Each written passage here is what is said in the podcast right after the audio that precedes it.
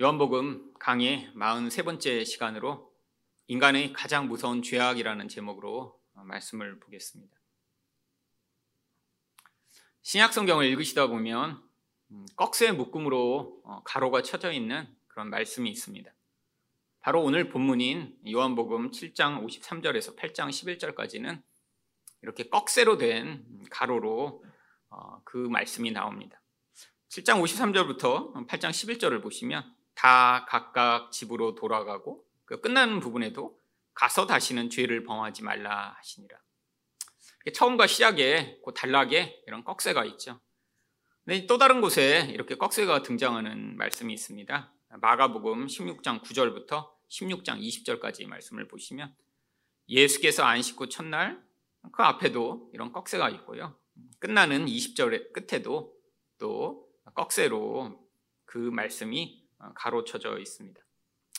성경에 이렇게 이런 식의 가로는 이 두 군데 나옵니다. 구약 성경은 보존이 워낙 잘 되어 왔기 때문에 뭐 이런 식으로 이 말씀을 꺽쇠로 넣은 말씀은 없지만 이 신약 성경은 이 사본들을 가지고 어떤 말씀이 더 원본에 가까운가를 후대에 이 성경으로 정리하는 과정에서 이 두 부분은 어떤 사본에는 등장하고 또 어떤 사본에는 등장하지 않기 때문에 학자들 사이에 논란이 많이 되어 이 두 부분을 빼어버린 것입니다. 오래되고 또 사람들이 또 가장 신뢰할 만한 그런 말씀이라고 생각하는 그런 사본에는 이 내용들이 빠져 있죠. 그런데 왜 성경에 이 부분을 꼭 끼워 넣으면서 가로를 친 것일까요? 또한 이 부분이 없으면 그런데 문제가 성경이 아주 이상하게 되어버립니다. 사실 마가복음에도 16장 만약에 8절에서 이 마가복음이 끝난다면 이 16장 8절은 이렇게 되어 있습니다. 여자들이 몹시 놀라 떨며 나와 무덤에서 도망하고 무서워하여 아무에게 아무 말도 하지 못하더라. 성경이 복음서가 이렇게 딱 끝나버리면 이거 아주 이상하죠. 아니 복음으로 말미암아 이 부활을 경험하고 그 놀라운 은혜로 도대체 성도들이 어떻게 반응해야 될지를 기록하며 성경이 끝나야지 놀라서 아무 말도 하지 못했다라고 사실 이 복음서가 기록되어 있다는 것 자체가 사실 이상한 것입니다. 근데 왜 어떤 사본에는 이것이 빠져 있을까요? 사실 내용상 사람들이 생각하기에 쉽게 받아들여지지 않는 내용이 중간에 들어있기 때문에 아마 성경을 옮겨 적는 사람들이 이 부분을 빼고 아, 이 부분은 내가 생각할 때 없는 게 낫겠다라고 해서 빼어버렸을 가능성이 아주 높습니다. 왜냐하면 마가복음 16장 17절과 18절에도 그냥 읽어서는 이해가 되지 않는 이런 내용이 담겨 있습니다.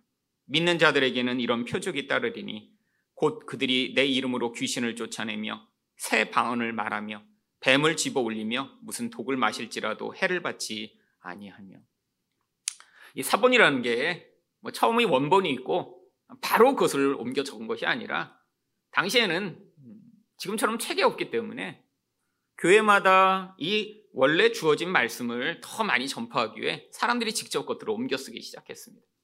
근데 나중에 이게 성경책으로 이렇게 확정되기까지는 300년 이상의 긴 기간이 있었고요. 그 과정에서 수없이 많은 사본들이 존재했던 것이죠. 근데 어떤 사람들이 이 부분을 읽다 보니까 아니 예수를 믿으면 뭐 귀신을 쫓아내? 어 나는 그런 경험 해본 적이 없는데 새 방언을 만 해? 방언 같은 거 난 본 적도 없는데. 아니, 뱀을 집어 올려? 하면서 사람들이, 이상하게 생각하던 사람들은 이 부분을 빼버린 것이죠. 그런데 사실 이 내용들을 뭐 지나가던 뱀을 잡는 이런 이야기가 아니라 성경의 문맥 안에서 파악을 한다면 이 내용은 아주 은혜로운 말씀입니다. 왜냐하면 예수 그리스도로 말미암아 이 부활이 가져오는 그 놀라운 권세가 이제까지 이 세상을 지배하던 어둠의 권세를 몰아내고 뱀으로 상징되는 이 마귀와도 싸워 이길 수 있는 그런 권세가 하나님의 백성에게 주어지며 인간의 영혼을 이런 어두움과 독으로 위협하는 이런 모든 영향력으로부터 자유를 얻게 됨을 보여주는 놀라운 승리의 말씀이니까 이 마가복음 말씀은 반드시 성경에 존재해야 하는 것이죠. 그런데 이 요한복음은 왜 이 꺽쇠로 또 빠져버리게 된 것일까요? 이것도 사람들이 생각하기에 이 부분이 담겨 있으면 뭔가 문제가 된 거고 생각한 사람들이 이 부분을 빼버려서 그렇습니다.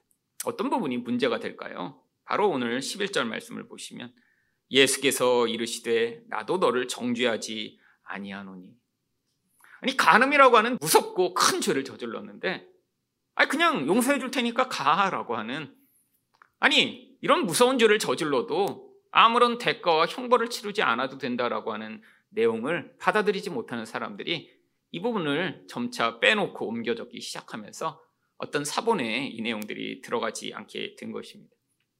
왜냐하면 특별히 이 초대교회나 고대의 이 간음은 무엇보다 가장 흉악하고 또 무서운 죄라고 여겨졌으니까요. 그래서 이 어거스틴 같은 경우에 사람들이 이 부분을 왜 빼버렸는지 어거스틴도 이렇게 설명을 합니다. 여자들이 자기 불성실함에서 벗어나기 위해 이 이야기를 사용할 것을 두려워하는 사람들이 이 부분을 요한복음에서 없애버렸다. 이 어거스틴이 생각할 때도 이 부분은 반드시 요한복음에 있어야 되는 거예요. 근데 이거를 또 잘못 오해한 사람들이 아, 내가 이렇게 간음을 저질러도 예수님이 용서하시는데 이게 왜 무슨 큰 죄가 된다고 이렇게 이야기를 해? 라고 하는 사람들이 있을까봐 어떤 사람들이 두려워서 이 부분을 옮겨 적지 않기 시작했다. 어떤 사본에는 등장하지 않았다라고 이야기를 하는 것이죠. 그런데 이게 결국 하나님 말씀마저도 인간이 자기 유익을 위해 어, 왜곡되게 사용하는 이 인간의 패턴 때문에 또 하나님 말씀을 왜곡하는 결과를 가져온 것입니다. 성경에서 이 말씀은 마치 마가복음 말씀처럼 빠지면 안 되는 말씀입니다. 왜냐하면 이 말씀 가운데 인간의 무서운 죄악과 함께 또한 하나님의 놀라운 은혜가 이 안에 담겨 있는 복음의 정수가 들어있기 때문이죠. 오늘 말씀을 통해 이 인간의 무서운 죄악과 또 그것과 대조되는 우리 하나님의 은혜에 대해 살펴보고자 하는데요. 그렇다면 인간의 가장 무서운 죄악은 무엇인가요? 심판자가 되려는 것입니다. 3절 말씀을 보겠습니다. 서기관들과 바리새인들이 음행 중에 잡힌 여자를 끌고 와서 가운데 세우고 지금 예수님이 초막절 절기 가운데 마지막 날에 지금 잠깐 밖에 감남산으로 가셨다가 다시 들어오셔서 지금 성전에서 말씀을 가르치시고 있는 상황이었습니다. 이 초막절에 많은 사람들이 모였고요. 예수님 말씀을 들으며 야 저분 놀랍다. 저분 혹시 메시아 아니야? 야 저분 구약이 약속하던 그 선지자 아니야? 라고 지금 그 예수님에 대한 기대가 고조되고 있던 상황이죠. 그러니까 이 바리새인들은 지금 아주 마음이 심히 불편하게 된 상황입니다. 아니, 기회를 잡아서 어떻게든 저 인간을 무너뜨려야 되는데. 아, 그래서 하인들을 시켜서 잡아오라고 했는데 하인들마저도 주변 사람들이 다 그 예수의 말씀을 듣고 감동하고 있으니까 거기에서 그를 함부로 잡아 끌고 오지 못했던 것이죠. 얼마나 고민됐을까요? 아, 지금 이 예수님의 영향력이 점점 커져가다가는 이 자기들의 그 모든 생각과 입지가 다 무너지게 되는 이런 상황이니까 지금 고민의 고민을 거듭하다 이들이 놀라운 꾀를 낸 것입니다. 바로 음행 중에 잡힌 여자를 데리고 와 이 여자를 통해 이 예수를 덫에 걸리게 만들고자 지금 어떤 행위를 하고 있는 것이죠. 이들이 얼마나 고민했는지 오늘 본문에 보면 서기관들과 바리새인들이 음행 중에 잡힌 여자를 데리고 왔다고 합니다. 이 요한복음에 항상 예수님을 공격하는 무리는 이 바리새인들로만 나왔거든요.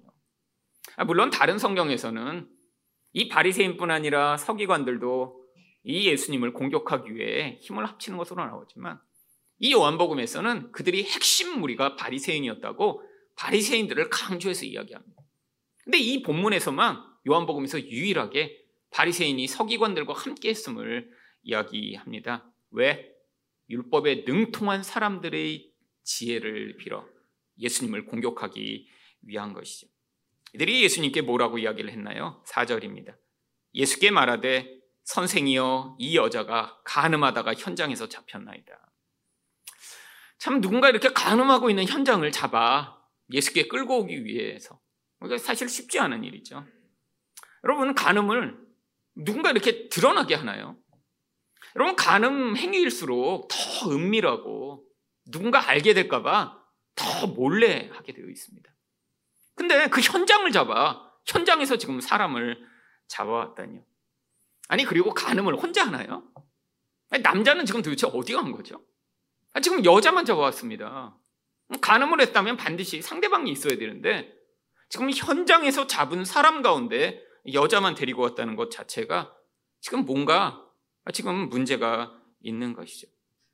아마 이들이 이 상황을 통해 예수를 덫에 걸리게 만들기 위해 모든 상황들을 미리 셋업을 한 뒤에 아마 이 여자를 거기에서 현장에 잡아 끌고 왔을 가능성이 높습니다. 그 증거 중에 하나가 또 5절입니다.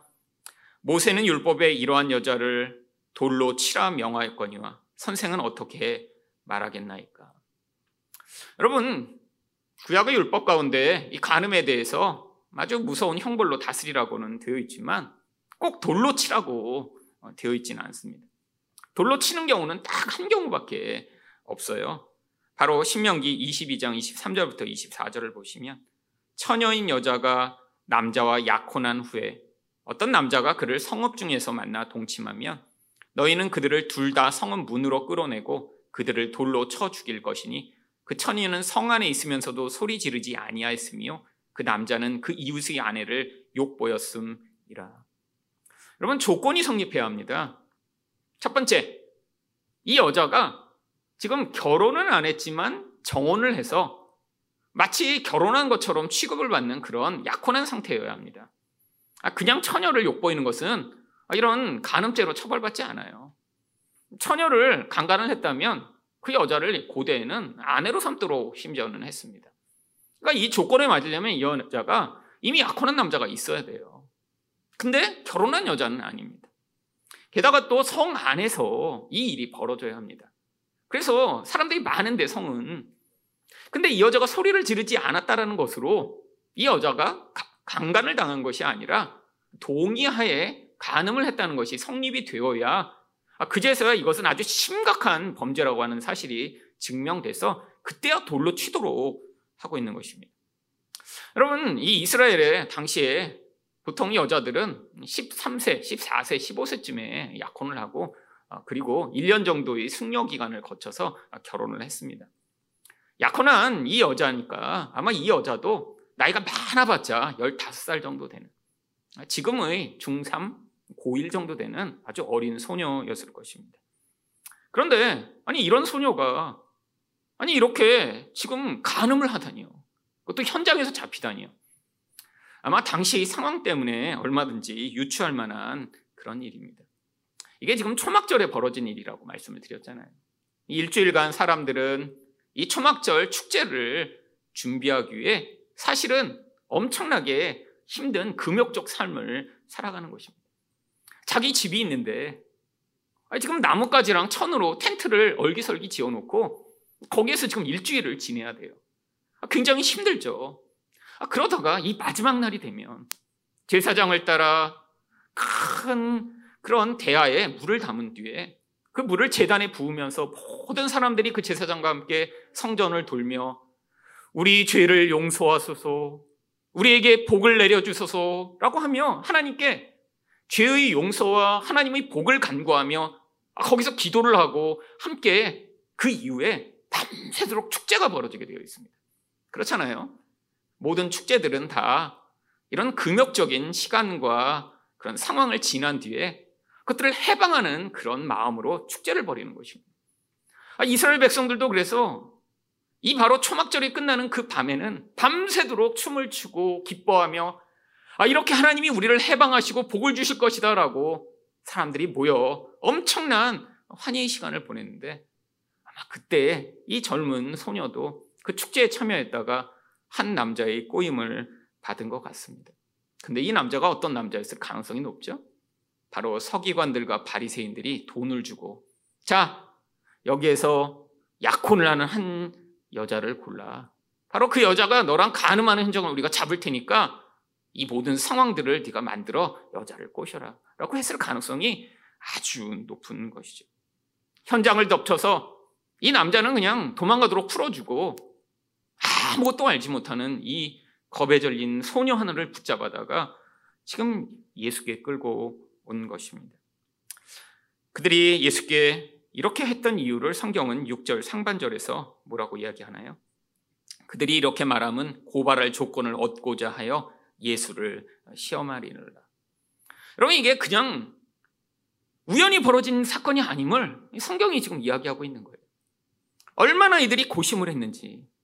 여러분 어떤 상황이 그냥 벌어졌다면 이런 식으로 이 여자를 끌고 와 지금 하지 않았을 텐데.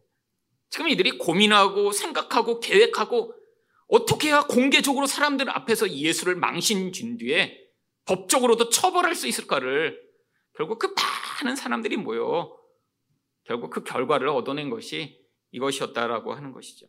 근데 도대체 무슨 고발을 하려고 하는 것인가요? 여러분 율법에 따라 이런 모든 조건이 다 갖춰져 있습니다. 이 여자는 약혼을 했어요. 남편이 있습니다. 그러니까. 아, 근데 이렇게 간음을 하다 현장에서 잡혔어. 게다가 성읍 내에서 사람들이 많이 있는 그런 상황 가운데 걸렸기 때문에 아, 이거는 지금 빼도 박도 못하는 그런 상황입니다. 이 여자가 자발적으로 간음했음이 지금 증명이 되는 것이죠. 그래서 예수님이 아, 율법대로 그럼 돌로 치세요. 하나님의 율법을 따라 하도록 말씀하시면 무슨 결과가 나타나죠? 이게 살인 교사죄로 로마 법정에 고발을 할 수가 있었습니다. 아, 당시에 이스라엘 사람들은 아, 이렇게 누군가 간음했다고 함부로 돌로 치고 할 수 있는 상황이 아니었어요. 자기들이 나라를 지금 빼앗기고 지금 로마가 모든 치안과 아니 모든 경찰을 동원해 나라를 다스리고 있는 상황이에요. 함부로 잡아다가 함부로 죽이고 아 누군가 밉다고 함부로 매달 수 없는 상황이죠. 예수님을 그래서 그렇게 미워하는데도 불구하고 그들이 죽이지 못하고 결국 본디오 빌라도 앞에 데려가 결국 거기서 사형 언도를 얻어내야 죽일 수 있었던 이런 상황. 그러니까 어떤 여자가 지금 가늠했다고 해서 끌어다가 함부로 막 돌로 쳐 죽일 수 있는 그런 상황이 아닌 것입니다. 그렇게 했다가는 나중에 누군가 책임을 져야 돼요.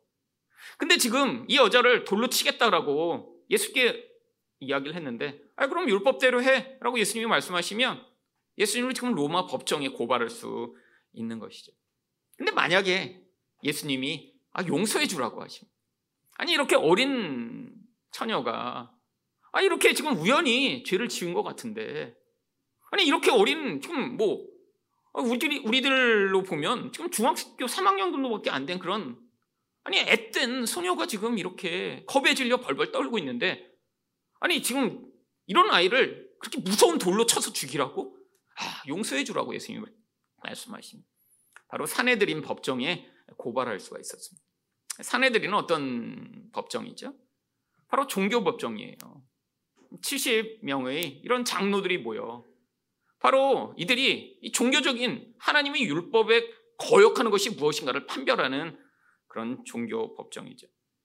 만약에 이렇게 중요한 모세의 율법을 거부한 그런 범죄가 있다면 이 예수는 신성모독으로 사람들 앞에서 이 예수라는 인간은 자기가 하나님을 전파한다고 하지만 실제로는 하나님을 모독하며 거짓말하는 가짜다라고 사람들에게 이야기를 하고 바로 종교 법정에서 그를 하나님을 반역하는 자로 판별을 지을 수 있었던 것입니다.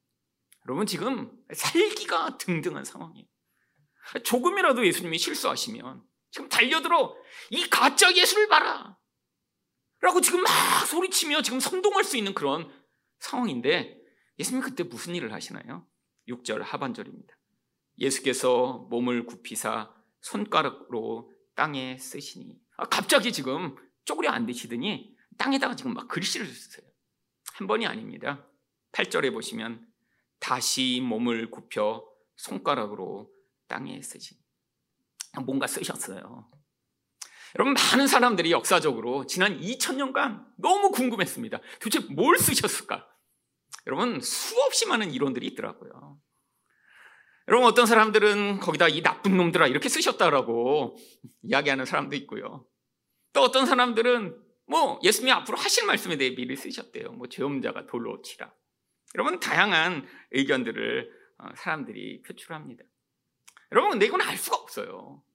아, 나중에 정말 궁금하신 분이 계시면 천국에 올라가셔서 물어보세요. 예수님 그때 뭐 쓰셨어요? 그거 외에는 지금 답을 할 수 없는 상황입니다. 이거 알려고 하는 것 자체가 이건 문제예요. 여러분 답이 없고 우리는 알 수 없는데 뭐 이거 궁금해서 어떻게 해요? 정말 궁금하시다면 정말 여러분 마음에 꼭 품고 나중에 천국에 가서 물어보세요.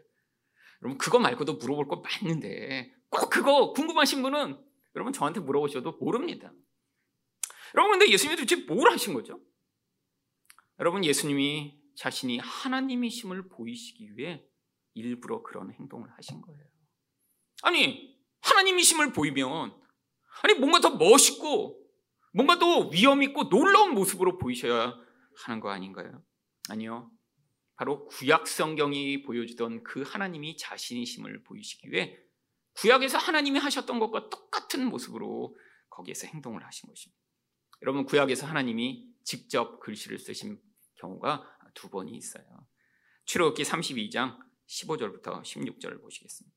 모세가 돌이켜 산에서 내려오는데 두 증거판이 그의 손에 있고 그 판의 양면 이쪽 저쪽에 글씨가 있으니 그 판은 하나님이 만드신 것이요 글자는 하나님이 쓰셔서 판에 새기신 것이더라. 여러분 하나님이 직접 글씨를 구약에서 쓰셨습니다. 언제요? 바로 이 율법을 주실 때요. 여러분 율법은 무엇인가요? 율법으로 말미암아 결국 인간은 심판을 받을 수밖에 없는 존재라는 것들을 확정짓는 기준이 율법입니다. 여러분 율법을 사실 모두가 지켜서 복을 받으라고 주신 게 아니에요. 여러분 율법 조항의 가장 기본 조항은 무엇인가요? 모든 율법을 항상 지키는 자만 복을 받고 이 율법 가운데 단 하나의 율법이라도 한 번이라도 어기면 저주를 받는다는 게 율법의 저항이에요. 그러니까 율법으로는 인간은 복을 받을 수가 없습니다. 모든 자가 죄인임을 보여주기 위해 하나님이 직접 심판의 기준으로 주신 게 율법이에요. 율법이 없다면 기준이 주어지지 않으니까 나중에 기준이 왔다 갔다 할 거 아니에요. 근데 미리 선포하신 거예요. 아무도 빠져나가지 못하도록. 모든 자는 죄인이며 모든 자는 결국 그래서 심판받을 수밖에 없는 그런 자임을 하나님이 율법으로 정해 놓으신 게 바로 십계명이며 하나님 그것을 직접 기록해서 주신 거예요. 결국 우리 하나님은 심판하시는 하나님이심을 구약에서 보여주시는데 근데 인간이 이 심판을 받아 다 죽을 수밖에 없으니까 하나님이 이 심판을 피하게 하시고자 결국 내가 메시아를 보내 너희를 구원하겠다라고 하는 심판을 통한 은혜를 가르치시고자 주신 것이 율법인 것이죠. 그럼 구약에서 하나님이 한 번 더 직접 글을 쓰신 경우가 있습니다. 다니엘서 5장 5절입니다. 그때 사람의 손가락들이 나타나 왕궁 촛대 맞은편 석회벽에 글자를 쓰는데 왕이 그 글자 쓰는 손가락을 본지라. 지금 바벨론 이 벨사살 왕이 밖에는 지금 페르시아의 군대가 어, 지금 왕궁을 포위하고 있는데 이 바벨론 성은 영구할 것이며 너무 견고하니까 절대로 함락되지 않을 거야라는 확신을 가지고 그 자만심과 교만으로 여호와의 전에 있던 그릇들을 다 가져오게 만들어 거기다 술을 담아 지금 잔치를 벌이고 있는 거예요. 여러분 지금 문 밖에는 지금 성이 포위돼 있어요. 사실 역사적으로 보면 그 다음 날 이 바벨론이 멸망합니다. 근데 이 벨사살 왕이 얼마나 교만했는지 이 바벨론 성이 이렇게 견고한데 절대 안 무너질 거야 라고 하면 지금 잔치를 벌이고 있는 상황이에요.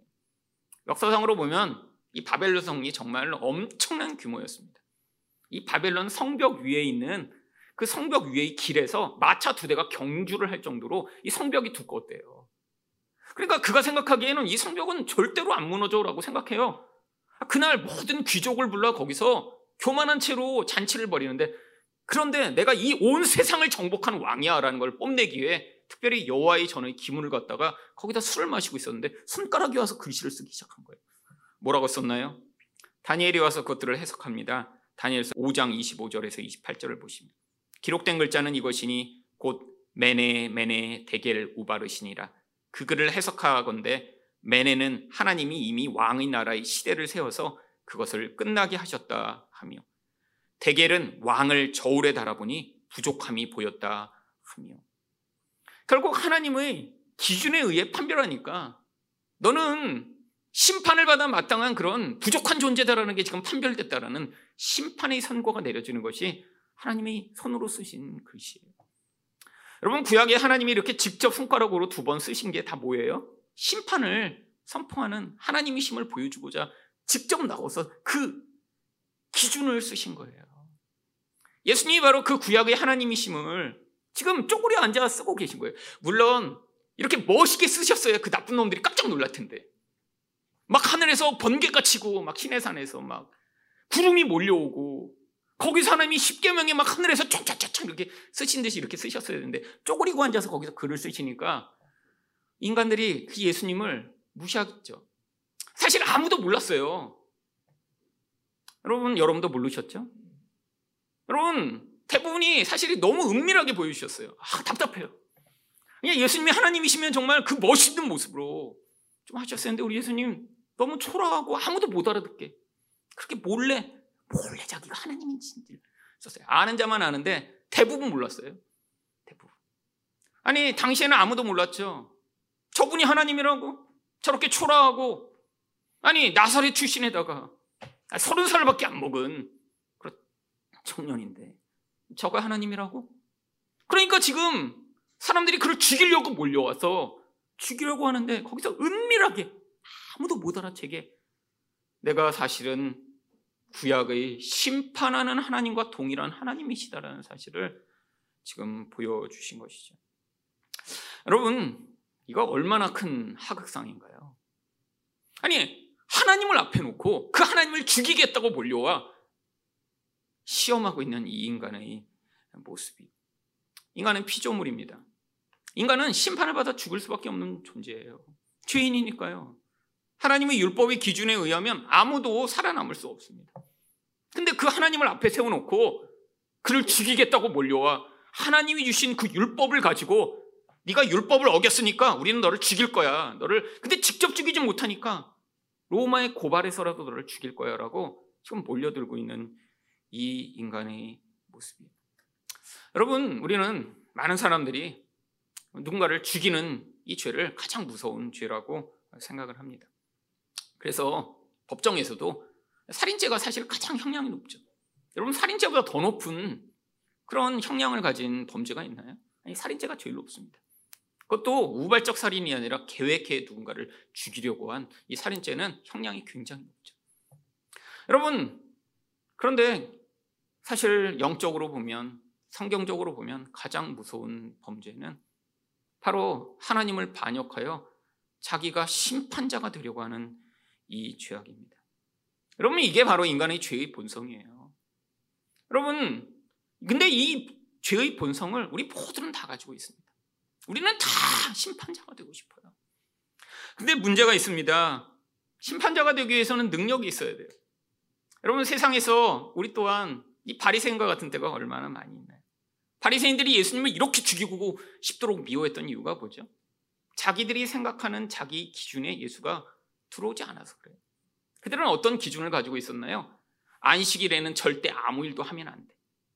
아, 그래야 아, 자기들은 아주 구체적으로 규정을 정해놓고 그것들을 다 지킴으로 말미암아 나는 너보다 나은 존재라는 것을 인정받을 수 있는 아주 중요한 도구가 안식일이었는데 예수님이 오시더니 막 사람을 치료해요. 낫게 만들어요. 아니 자기들은 절대 할 수 없는 일입니다. 38년 된 병자가 막 예수님이 말씀만으로 일어나요. 여러분 이게 하나님이시라는 증거잖아요. 자기들은 종교적으로 하나님께 사랑을 받으며 우리는 이렇게 안식일을 열심히 지켜서 하나님을 우리를 인정하신다라고 다 자기 의를 가지고 있는데 자기들은 절대 할 수 없는 일들을 예수님이 오셔서 그 일들을 막 해내시니까 자기들이 지금 권위가 막 떨어지고 있는 거예요. 이전까지는 사람들 앞에서 아 저분들은 저렇게 안식일을 철저하게 지키는 분이 저분은 아, 안식일에 침도 안 뱉어. 아, 저분들은 안식일에 이렇게 옷에 이렇게 실타리가 조금 나와도 그것도 뜯지도 않아. 저분들은 안식일에 불도 안 켜. 저분들은 수백 가지를 다 철저하게 지키는 굉장히 하나님께 사랑받는 분들이야라고 사람들에게 인정받도록 하기 위해 이들은 열심히 안식일을 지켰어요. 근데 예수님이 오시더니 안식일에 사람을 치료하시는 거예요. 그랬더니 죽이고 싶도록 미웠던 것입니다. 질투심, 자기들이 권위가 박살나고는 이 수치감, 자기들이 중요하게 여기는 이 의를 파괴하는 그런 존재였다는 것이죠. 여러분, 사실 이 심판자가 되고 싶고, 그래서 이 심판을 위한 이 정죄의 근거를 갖고자 하는 것이 사실은 하나님처럼 되고자 하는 이 모든 인간들의 본성입니다. 여러분, 우리도 우리가 가진 기준으로 사람들을 계속해서 평가합니다. 어떤 기준들을 가지고 평가하나요? 내가 조금이라도 가지고 있거나 조금이라도 잘하는 것이 있으면 그것으로 남을 평가하기 시작합니다. 여러분, 이건 종교적인 것만이 아니에요. 여러분이 조금만 키가 크다면 다른 사람들은 다 어떻게 보이겠어요? 얼굴이 아름다운 사람, 마음이 착한 사람 이렇게 보이는 게 아니라 키 작은 인간들 이렇게 보이는 거죠. 키가 여러분이 제일 크시다면.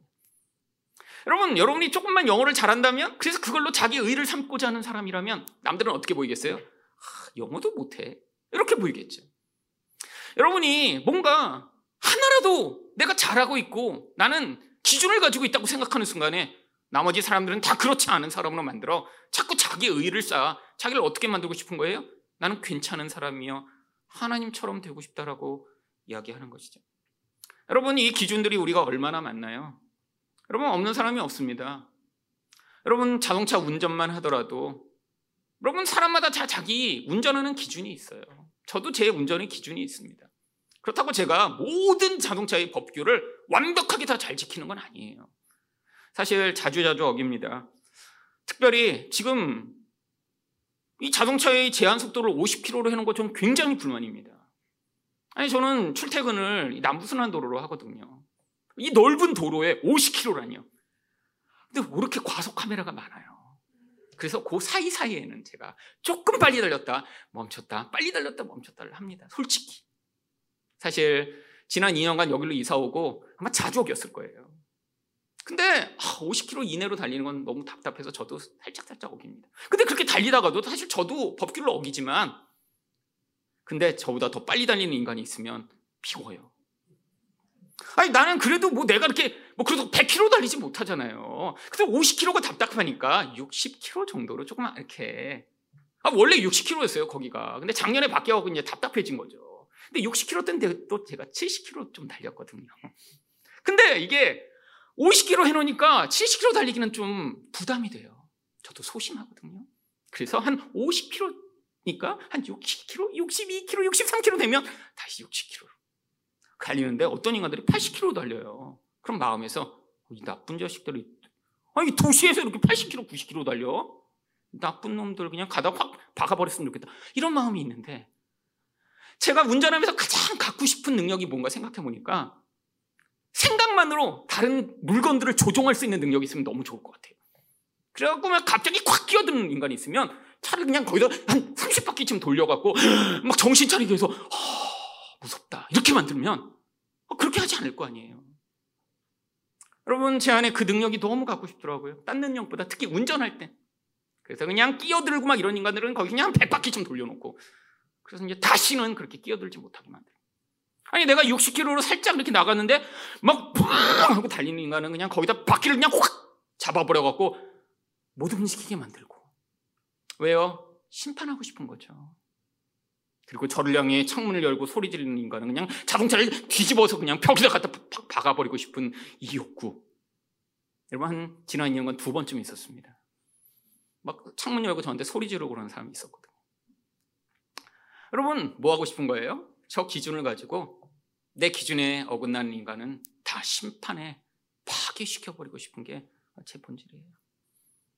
여러분, 그것만 그런가요? 우리 모두 다 다양한 기준들을 가지고 남을 평판합니다. 모자란 인간, 못하는 인간, 바보 같은 인간. 여러분, 그것 때문에 우리는 어떻게 하나요? 멀리 있는 사람들은 계속 비난하고 욕을 해요. 여러분, 그들은 어떻게 할 수가 없으니까. 여러분 택시를 타시면 택시 운전사들이 꼭 뭘 하십니까? 운전하시는 분들은 꼭 정치인들 얘기를 꼭 하세요. 왜냐하면 택시에서 계속 라디오를 들으시니까. 그래갖고 막 그냥 이 나라 문제에 대해서 아마 국회의원보다 더 많이 고민하시는 것 같아요. 택시 운전하시는 분들은. 그래갖고 막 누구 나쁘다, 저 누구 나쁘다 막. 멀리 있는 사람은 욕할 수밖에 없어요. 비난하고. 여러분 가까운 사람에 대해서는 어떻게 하나요?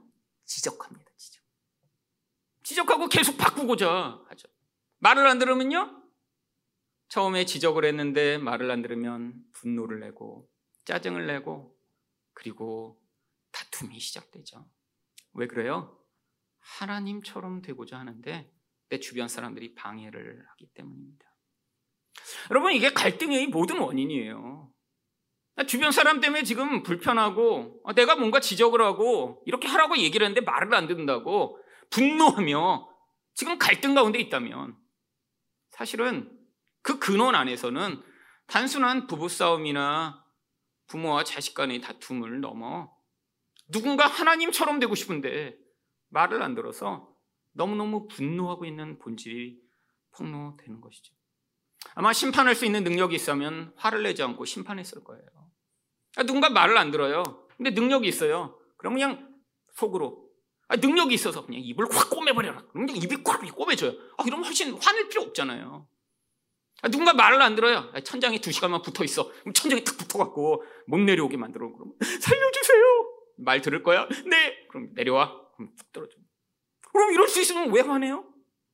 마음에 안 드는 인간들 다 떼굴떼굴 굴려놓고 말 들을 때까지 고통하게 만들면 내 마음대로 살 수 있을 거 아니에요. 근데 그렇게 못하니까 화내는 거예요. 왜 내 말을 안 들어? 왜 내 기준에 부합해서 반응하지 않아? 결국 이 바리새인들이 예수님을 잡아 죽이고자 하는 똑같은 모습으로 우리 또한 세상 가운데 살아가고 있습니다. 여러분 하나님에 대해서는 어떠신가요? 여러분 이 하나님의 심판주 되심을 인정하신다면 여러분은 세상의 악인에 대해 그렇게 분노하고 미워하실 필요가 없어요. 왜? 하나님이 약속하셨으니까요. 하나님이 이 세상에는 끝이 있으며 내가 다 심판하겠다. 아, 내가 공의로운 잣대로 나는 판별하고 심판하겠다고 약속을 하셨어요. 여러분 세상에서 인간은 공의롭지가 않습니다. 여러분 얼마나 억울하게 옥살이라는 사람이 많은가요? 여러분 작년에 화성 연쇄 살인범 진범이 재작년인 거야 잡혔죠. 아니 근데 이 화성 연쇄 살인 하지도 않았는데 그래서 경찰들이 막 몰아가갖고 증거를 조작해갖고 20년이나 옥살이 한 분도 있습니다. 얼마나 억울했을까요? 여러분 생각해 보세요. 그냥 멀쩡히 밥 먹고 있는데 어더니 네가 죽였지 그래서 잡아갖고 그냥 감옥에서 20년을 살았어요.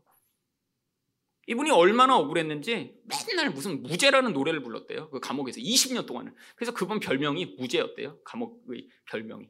아, 자기는 무죄예요. 그런 사건이 있는지조차 모르는데 고문을 당하면 너무 고통스럽다고 했다가 그냥 고백한 거예요. 너무 차라리 내가 지금 살아있나 죽었나. 3일 밤낮을 재우지 않고 맨날 고문하면서 때리니까 그냥 진술서에 사인을 한 거예요. 그래서 20년 동안 갇혀있다 나왔어요. 근데 진범이 잡혀서 30년 만에야 자기가 무죄라는 사실이 드러난 거예요. 그러면 이게 인간이 판단한다라고 하는 아, 인간의 이 불완전하고 불의한 판단 기준입니다. 여러분 우리 하나님은 그렇지 않으세요. 우리 생각까지 다 아세요. 아, 우리를 공평하게 판단하세요. 근데 문제가 이 하나님의 공의 기준 안에 우리가 판단을 받으면 우리는 다 죽을 수밖에 없는 죄인이에요. 여러분 이 땅에 살며 아, 나는 살인도 한 적 없는데요. 아 나는 도적질도 한 적 없는데요. 아 물론 그런 건 안 하셨겠죠. 근데 뭘 하셨어요? 가장 하나님이 볼 때 무서운 범죄인 심판자가 되고 싶어 하는 모습으로 이 땅을 살았어요. 세상 가운데 다른 사람들을 끊임없이 마음으로 심판했어요. 그러니까 비난하신 거예요. 아유, 저런 인간. 그냥 확 그냥 망해버렸으면 좋겠다. 이런 생각을 하신 거예요. 이게 심판자가 되고 싶은 거예요. 하나님이 자리에 서신 것입니다. 하나님처럼 되고 싶어서 이 땅에서 그런 보응이 주어지지 않으면 그들을 향해 비난하고 원망하며 내 주변 사람들을 향해서는 화내고 불평하고 짜증내면서 끊임없이 심판자처럼 살고 싶었는데 이게 하나님 앞에 가장 무서운 범죄라 선악과를 따먹어 하나님처럼 되려고 한 이 인간이 벗어날 수 없는 죄라 우리 하나님 앞에 우리가 다 가면 그 공의로운 심판대 앞에서 우리는 죽을 수밖에 없는 자라는 거예요. 여러분, 이거는 예수 안 믿는 사람 얘기를 하는 게 아닙니다. 하나님이 아무리 좋은 기준을 우리에게 주셔도 우리는 그것들을 받아들일 수 없는 게 우리들입니다. 여러분, 그 예를 보여주시기 위해 요나서가 기록된 거예요. 여러분, 요나가 하나님을 향해 뭐라고 반응합니까? 요나서 4장 1절부터 4절을 보시면 요나가 매우 싫어하고 성내며. 여러분이 한글로는 싫어하고 성내며라고 되어 있는데 히브리어로 읽으면 요나가 악한 악을 쏟아냈다 이렇게 되어 있어요. 그걸 이제 한글로 이렇게 이제 의역을 한 거죠. 하나님에게 악을 한 번도 아니고 두 번을 겹쳐서 쏟아낸 거예요. 너무 화나서. 근데 이 요나가 너무 화난 이유가 뭐예요? 2절을 보시면 여호와께 기도하여 이르되 여호와여 내가 고국에 있을 때 이러하겠다고 말씀하지 아니하였나이까? 그러므로 내가 빨리 다시스로 도망하였사오니 주께서는 은혜로우시며 자비로우시며 노하기를 더디하시며 인애가 크시사 뜻을 돌이켜 재앙을 내리지 아니하시는 하나님이신 줄을 내가 알았음이니다. 이게 하나님을 향해 악한 악을 쏟아내며 너무 화가 나서 죽을 것처럼 고통하고 있는 이 요나의 이유예요. 어떤 이유요? 하나님이 너무 자비로우시고 은혜로우시고 공의가 크시고 사랑이 많으시고 용서하시는 하나님이라는 게 너무 화가 나는 이유예요. 왜? 내가 미워하는 인간들을 살려주시고 계시니까요. 아니 하나님이 정말 뭔가 이상한 일을 하고 계신 것 같아요. 이해하지 못하는 일을 하시는 게 아니라 하나님이 성품대로 지금 하고 계신 거예요. 악인이라도 회개하면 용서해 주시는 하나님인데 그걸 못 받아들이겠는 거예요. 누가요? 하나님의 음성을 막 듣는 요나가요. 여러분 여기에 이렇게 하나님과 대화할 수 있는 이런 영성을 가진 분이 계신가요? 여러분 이건 아주 탁월한 영성입니다. 하나님과 막 이렇게 대화하듯이 말하고 하나님만 막 말씀하세요. 여러분 지금 요나 하나님께 3절에서 뭐라고 또 얘기합니까? 여호와여 원하건대 이제 내 생명을 거두어 가소서 사는 것보다 죽는 것이 내게 나옵니까? 죽고자 한대요. 왜요? 하나님이 너무 은혜로우셔서 너무 화나서 지금 자기 죽이려래요. 나 못 살겠대요. 하나님이 너무 은혜로우시니까 자기는 살수 없대요. 그 은혜로우신 하나님을 내가 눈으로 이렇게 뜨고 보고 사느니 차라리 죽어버리겠다는 거예요. 왜? 하나님이 너무 자기가 생각할 때 화날 정도로 악인한테도 은혜를 베푸시니까요. 여러분 하나님이 이 오날량에 뭐라고 말씀하시나요? 4절을 보시면 여호와께서 이르시되 내가 성내는 것이 옳으냐? 여러분 이게 의의 문제입니다. 아 지금 요나는 어떻게 생각하고 화내는 거예요? 나는 맞습니다. 내가 판단한 게 옳아요. 내가 결정한 게 선이에요. 하나님은 악이에요. 왜 악이야 하나님이? 하나님은 은혜롭게 악인을 용서하셨으니까. 나쁜 거예요 하나님. 왜 내가 원하는 선을 이루시지 않으세요? 라고 하나님 향해 분노를 토해내며 이걸 내가 눈으로 뜨고 보느니 차라리 날 죽는 게 낫겠습니다 라고 지금 소리를 지르고 있는 이 요나의 모습. 여러분 이게 바로 우리의 모습인 거예요. 우리도 인생 가운데 늘 이렇게 살고 있진 않으신가요? 여러분 가운데 특별히 화가 많은 분들이 계세요. 화를 내면서 사람들을 불편하고 힘들게 만드는 분들 있습니다. 근데 왜 화나죠? 내가 생각하는 그 기준대로 누군가 하지 않거나 내 마음대로 상황이 돌아가지 않아요. 그럼 분노를 표출해내는 거예요. 뭐 하고 있는 거예요? 하나님이 아닌데 하나님인 것처럼 살려고 하니까 자꾸 화가 더 많이 나는 거예요. 하루 종일 화내는 사람이 있습니다. 운전할 때도 화나고 아침에 일어나서도 화나고 주변 사람만 보면 화나고 여러분 이게 무서운 죄인 거예요. 어떤 죄요? 심판자가 되고 싶은데 심판할 능력은 없으니까 화만 내고 살아가는 우리 본질적 모습이에요. 이들 향해 예수님이 7절에서 뭐라고 말씀하시나요? 그들이 묻기를 맞이 아니하는지라 예 일어나 이르시되 너희 중에 죄 없는 자가 먼저 돌로 치라.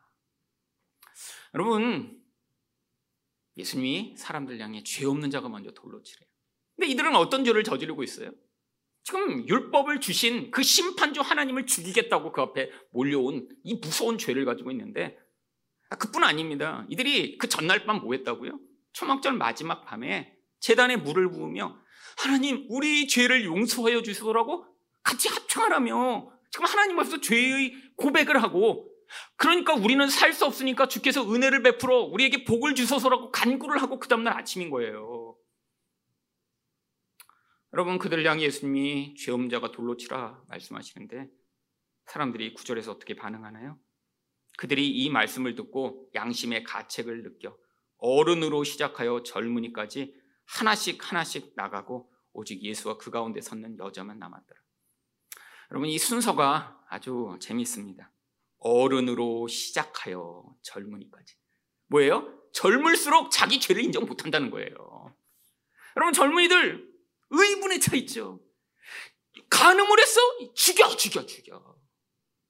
여러분, 근데 살수록 아무리 이런 예수님을 죽이고자 하는 그런 사리에 붙잡혀 있더라도 자기가 하나님의 은혜가 아니면 살 수 없다라는 그 죄를 자주 자주 경험한 거예요. 여러분, 그러니까 늙은 사람부터 가기 시작하는 거예요. 그 젊은이들이 끝까지 있다가 그제서야 인정하고 떠난 거죠. 여러분, 이게 인간의 실체입니다. 하나님의 은혜 없이는 살 수 없는 자이면 우리도 다 죄를 짓는데 우리는 그럼에도 불구하고 이건 큰 죄니까 간음죄는 정말 죽어 마땅한 나쁜 죄니까라는 기준을 세우고 심지어는 그걸 통해서 하나님마저도 죽이고자 하는 게 그게 이 인간의 무서운 죄죠. 여러분 그래서 우리도 늘 힘든 거예요. 하나님이 우리가 생각하는 그 기준대로 반응하시지 않는 경우가 너무 많죠. 인생 가운데 내가 어떤 기준을 세워놔요. 내 인생은 이렇게 살았으면 좋겠다. 아 나는 이런 인생이 되고 싶다. 근데 하나님이라면 그 모든 것들을 들어주시면 좋겠는데 하나님이 우리 인생 가운데 오히려 그 상황들을 변화되지 않도록 허용하고 계시는 경우가 너무 많습니다. 왜요? 하나님이 우리 인생에 우리가 불편한 것들을 해결해 주시는 것보다 우리 인생 가운데 이 우리 본질이 폭로돼 우리가 얼마나 하나님 앞에 무서운 죄인가를 우리가 깨달아 그래서 우리도 죽을 수밖에 없는 자인데 은혜로만 살아가는 존재라 그 은혜를 받은 자들이 하나님 앞에 감동하며 그 은혜 하나님 앞에 경배할 수 있도록 참 복음의 은혜를 우리에게 베풀어 주시고자 하는 것이죠. 그때 예수님이 이 여자를 향해 10절에서 뭐라고 말씀하시나요? 예수께서 일어나 여자 외에 아무도 없는 것을 보시고 이르시되 여자야 너를 고발하던 그들이 어디 있느냐 너를 정죄한 자가 없느냐 여러분 예수님 주변에 몰려들었던 이 사람들의 실체가 고발과 정죄하는 자들입니다. 근데 여러분 이게 뭐와 모습이 똑같은 줄 아세요? 바로 마귀의 모습인 거예요.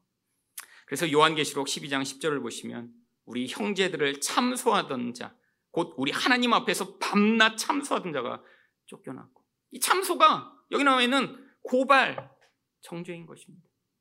그러니까 우리가 누군가 고발하고 누군가 정죄하고 너는 틀렸어. 너는 잘못됐어. 너는 기준에 부족해라고 계속해서 지금 생각하고 있는 게 뭐와 모습이 똑같다는 거예요. 마귀랑 똑같은 모습을 담게 되었다고 하는 거죠. 여러분, 우리는 근데 그걸 인정하기 너무 어렵습니다. 우리는 그게 너무나 자연스러워요. 여러분, 두세 사람이 모여 누군가를 칭찬하고 아, 무엇인가 정말 긍정적으로 반응하기보다는 우리가 가장 잘하는 일이 무엇인가요? 누군가의 약점을 드러내고 험담하고 누군가를 짓밟는 일이 정말 우리의 가장 즐거운 일이에요. 여러분, 누군가 칭찬하는 일, 이거 쉽지 않은 것입니다. 그리고 누군가 칭찬을 시작하잖아요. 그럼 그 중에 꼭 한 사람이 뭐예요?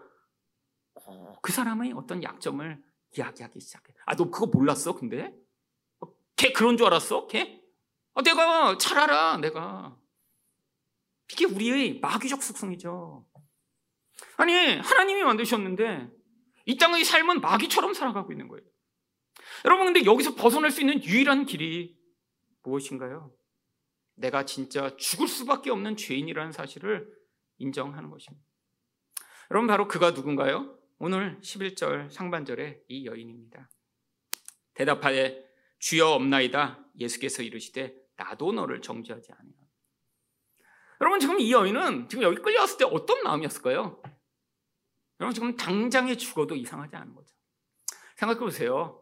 밤에 춤을 추고 놀다가 어떤 남자가 꼬셔갖고 거기서 지금 동침하고 있는데 그 현장에서 잡혔어요. 여러분 이거 참 얼마나 부끄럽고 죽을 것처럼 고통스러운 상황인가요? 그렇잖아요. 지금 몰래 거기서 은밀하게 그 축제의 기쁨과 흥분으로 어떤 남자 잘생긴 남자가 오더니 아가씨 해갖고 그냥 후드득 정신없이 하다 보니까 그 여자랑 자고 있는데 사람들이 수십 명이 몰려들더니 이 여자를 끌어다가 예수 앞에 세우며 돌로 치라고 했는데 어떡합니까? 라고 있는 이 상황. 지금 죽음 앞에 서 있는 이 고통, 부끄러움. 여러분 돌로 맞지 않아도 이 부끄러움과 수치로 말미암아 아마 죽어버렸을지도 모르는 그런 상황이죠. 생각해 보세요. 누군가 성관계를 간음을 하고 있는데 현장에서 잡혔다? 하, 2000년 전에요? 여러분, 그 부끄러움이란 걸 어떻게 벗어날 수 있을까요? 여러분, 그냥 지금 죽어도 아무 이상하지 않은 그런 상황입니다. 근데 예수님이 그들을 다 보내놓고 그 여인을 향해 나도 정죄하지 않는다고 말씀하세요. 아니, 이 심판하시는 하나님이 어떻게 정죄 안 하실 수 있는 거죠? 여러분, 죄를 그냥 이렇게 용서해 주실 수 있나요? 여러분, 죄는 용서가 안 됩니다. 죄는 반드시 그 죄에 대한 대가를 치러야 그게 공인 거예요. 하나님이시라면, 진짜 공의로운 하나님이시라면 이 죄의 대가가 치러져야죠. 네. 죄가가 치러졌기 때문에 예수님이 이 여인에게 죄가를 물으시지 않는 것입니다. 어떻게 치러졌죠? 고린도 후서 5장 21절을 보시면 하나님이 죄를 알지도 못하신 이를 우리를 대신하여 죄로 삼으신 것은 우리로 하여금 그 안에서 하나님의 의가 되려 하려 하십니다. 예수님이 이 여인을 대신하여 십자가에서 죄가 되셔서 죽으셨어요. 여러분 그래서 이 죄의 대가가 다 치루어진 것입니다. 이 여인이 저지른 간음죄, 이 바리새인들이 예수를 죽이려고 하는 이 무서운 반역. 아니 지금도 우리가 하나님을 향해 계속해서 심판자가 되고 싶어. 아니 내 인생 왜 이렇게 내 마음대로 살지 못하게 만드세요? 하나님을 향해 이거 잘못된 거 아니에요? 내가 하나님이라면 이렇게 살지 않을 텐데. 아니 주변 사람들을 내 기준으로 판단하며 아 저것도 못해?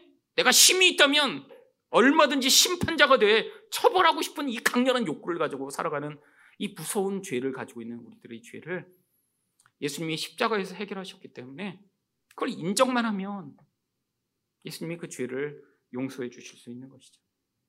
여러분 이 여인이 이때 어떤 마음이었을까요? 아, 나는 죄를 저지르지 않았는데 이런 마음으로 여기 서 있을 수 있나요? 아니에요. 바로 이 여인이 복음의 은혜를 받아들인 자들만 할 수 있는 그런 반응을 할 수 있습니다. 어떤 반응이요? 11절 하반절입니다. 가서 다시는 죄를 범하지 말라. 여러분, 이 죽음의 그 끝에 서 있다가 은혜로 거기서 구원받은 자 많이 할 수 있는 일이요. 그 은혜 위에 살아가며 다시는 죄를 범하지 않을 수 있는 그런 능력이에요. 여러분, 노력으로 불가능합니다. 무엇으로 가능해요? 은혜 안에서만 가능한 반응이에요. 여러분, 우리는 끊임없이 여전히 지금도 심판자가 되고 싶습니다. 저도 자주 자주 그래요. 여러분, 하나님이 하지만 이걸 얼마나 싫어하시고 얼마나 이게 무서운 죄라는 사실을 이제 계속 배워가고 있기 때문에 제가 누군가를 판단하고 심판하고 싶은 마음이 들 때마다 다시 하나님 앞에서 하나님, 이 저희 죄악을 용서하여 주세요라고 이제 빨리 반응하게 된 것만 달라졌지 여전히 저도 아직도 심판자가 되고 싶습니다. 여러분 우리는 여기서 벗어날 수 없어요. 하지만 뭐를 기억해야 돼요? 여러분 우리가 이 심판자가 되고 싶은 이 무서운 죄악으로 하나님 앞에서 우리도 심판받아 죽을 수밖에 없는 자인데 십자가의 은혜로 구원받았다는 사실을 기억하시고 그래서 진짜 이거를 깨달은 자만 그 은혜 가운데 살아가며 다시는 죄 가운데 머물지 않을 수 있는 것입니다. 우리가 심판받아 마땅한 자임을 깨달아 그 은혜에 반응하는 인생 사시는 여러분 되시기를 예수 그리스도 이름으로 축원드립니다.